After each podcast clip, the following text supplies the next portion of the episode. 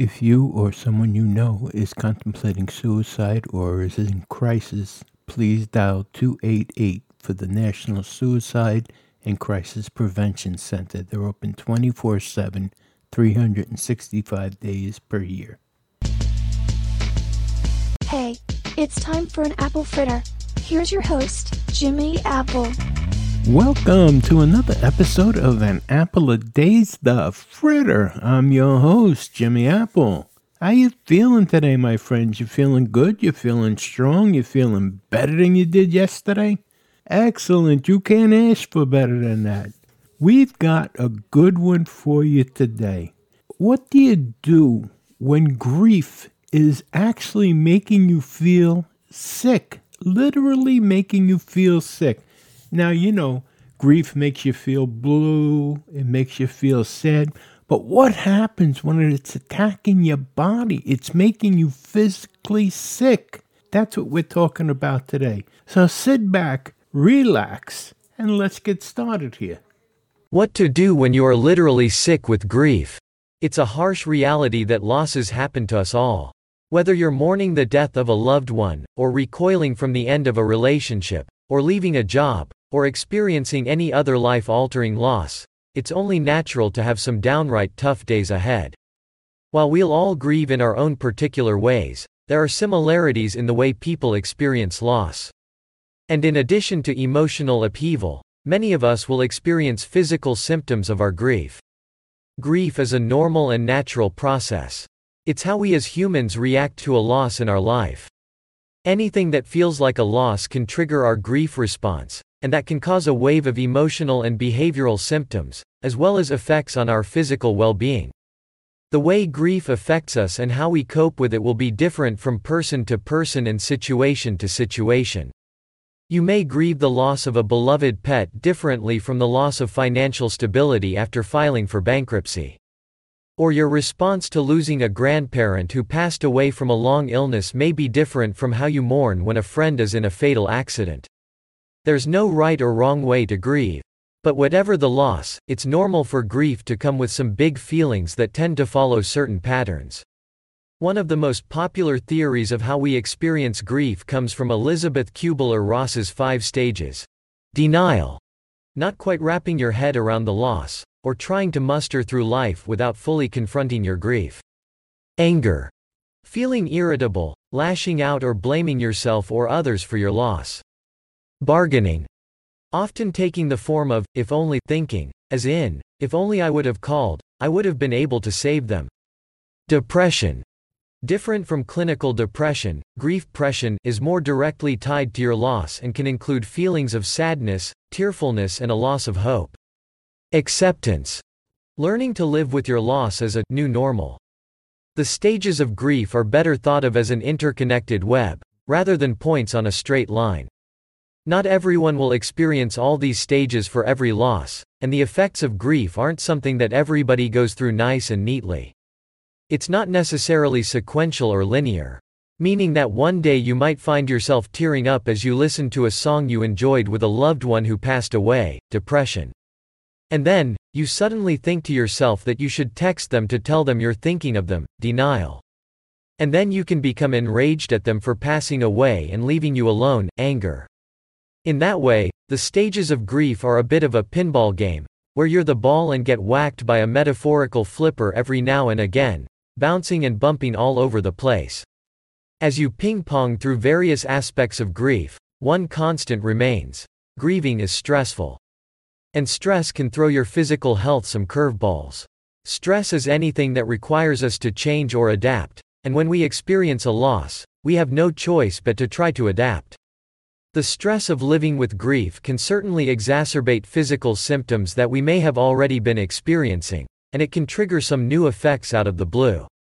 It's normal and common for the stress, and therefore, grief, to manifest itself in some changes to your physical well being, such as aches and pains, chest pains, or a feeling like your heart is racing, exhaustion or trouble sleeping, headaches, dizziness or shaking, high blood pressure muscle tension or jaw clenching, stomach or digestive problems, and weakened immune system, which can leave you more vulnerable to contagious diseases. How you feel your grief physically can mimic the ways your body has responded to stress in other situations, too. Some people are more prone to headaches.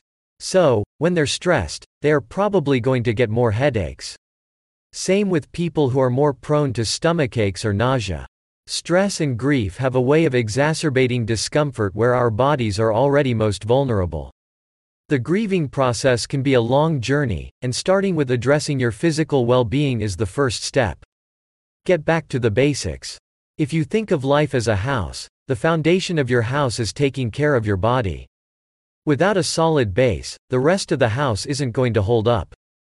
Building your foundation can include things like getting enough sleep, eating healthy foods, exercising, getting out into nature, and staying hydrated. Grief must be witnessed to be healed. We all have a story. Telling your story can be healing. How and with whom you share your thoughts may look different to different people.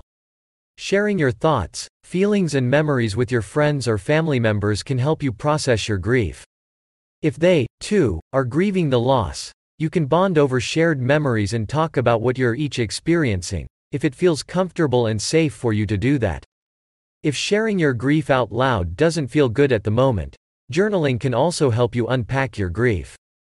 Other sources of grief support can include religious leaders and groups, support groups, virtual or in person, and licensed mental health providers. Living with grief can be like living in a fog. But eventually, the clouds must lift, and you'll forge ahead with life in a new way. It's also important to give yourself some grace as you move ahead. Getting back engaged in your life with chores and work, or whatever it is, can help you recover. But you have to also be gentle with yourself right now. Too often we try to rush the process and throw ourselves back into the deep end before we've really done ourselves the favor of reflecting and feeling.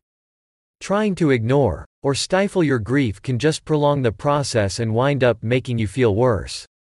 Grief that continues for an extended period of time or that includes severe emotional or physical symptoms should be addressed by a healthcare provider. If you're getting out of bed, you're going to work or you're resuming your regular activities, even on a slower or less intense basis, you're probably doing okay. But if you can't re engage in activities of daily living, that may be indicative of a problem. Or if someone is feeling suicidal, that is indicative of a problem that deserves immediate medical attention. If you are having problems that seem too difficult to handle on your own, or you have had thoughts of suicide, or hurting yourself, please call the National Suicide and Crisis Hotline by dialing 288. I'm gonna turn this back over to Jimmy. Thanks, David. And I want to thank you, the listener, for being here today. Now, I don't know if you listened yesterday to the full podcast it was an interview with Carol Slusky, and the title was This Mother's Disability is a Broken Heart. That was a powerful interview. You might want to go back and check it out if you didn't hear it. And I want to let you know we have a great interview coming up this weekend with Jim Gavin. He's the founder and CEO of Key of Awesome Music. He's a singer, songwriter, and an author, as well as a musician who plays all the instruments on his records. He's records. I'm dating myself, right? he's he's got new releases coming out. The guy's excellent. He is excellent. He's also a teacher of children with developmental disabilities. He teaches the music, and this guy is just a really all around good guy. So you're not going to want to miss this interview. We've had him on the podcast before. This is an update. That's coming out this weekend. Now, I want to remind you of something. No one ever went blind by looking at things from the bright side. So give it a shot, my friends. And do me a favor be the reason somebody smiles. You're going to love the feeling that you get from doing this. Give them a wave, give them a handshake, give them a pat on the back, pay them a compliment make them smile. It's going to make you feel so good that you're going to want to do it over and over and over again. It's a great habit to get into. It's a great addiction to have. It's one of the good ones to have. So be the reason somebody smiles. We're going to be back again tomorrow with another apple fritter. That's another great addiction to have, listening to the apple fritter every day. My name is Jimmy Apple. You've been listening to An Apple a Day's The Fritter, and we'll talk to you again tomorrow. Have a great one today, my friends. Join Jimmy tomorrow for another apple fritter. In the meantime, stop over at our YouTube group page, Living with a Disability, join in the conversation and make some new friends. See you next time.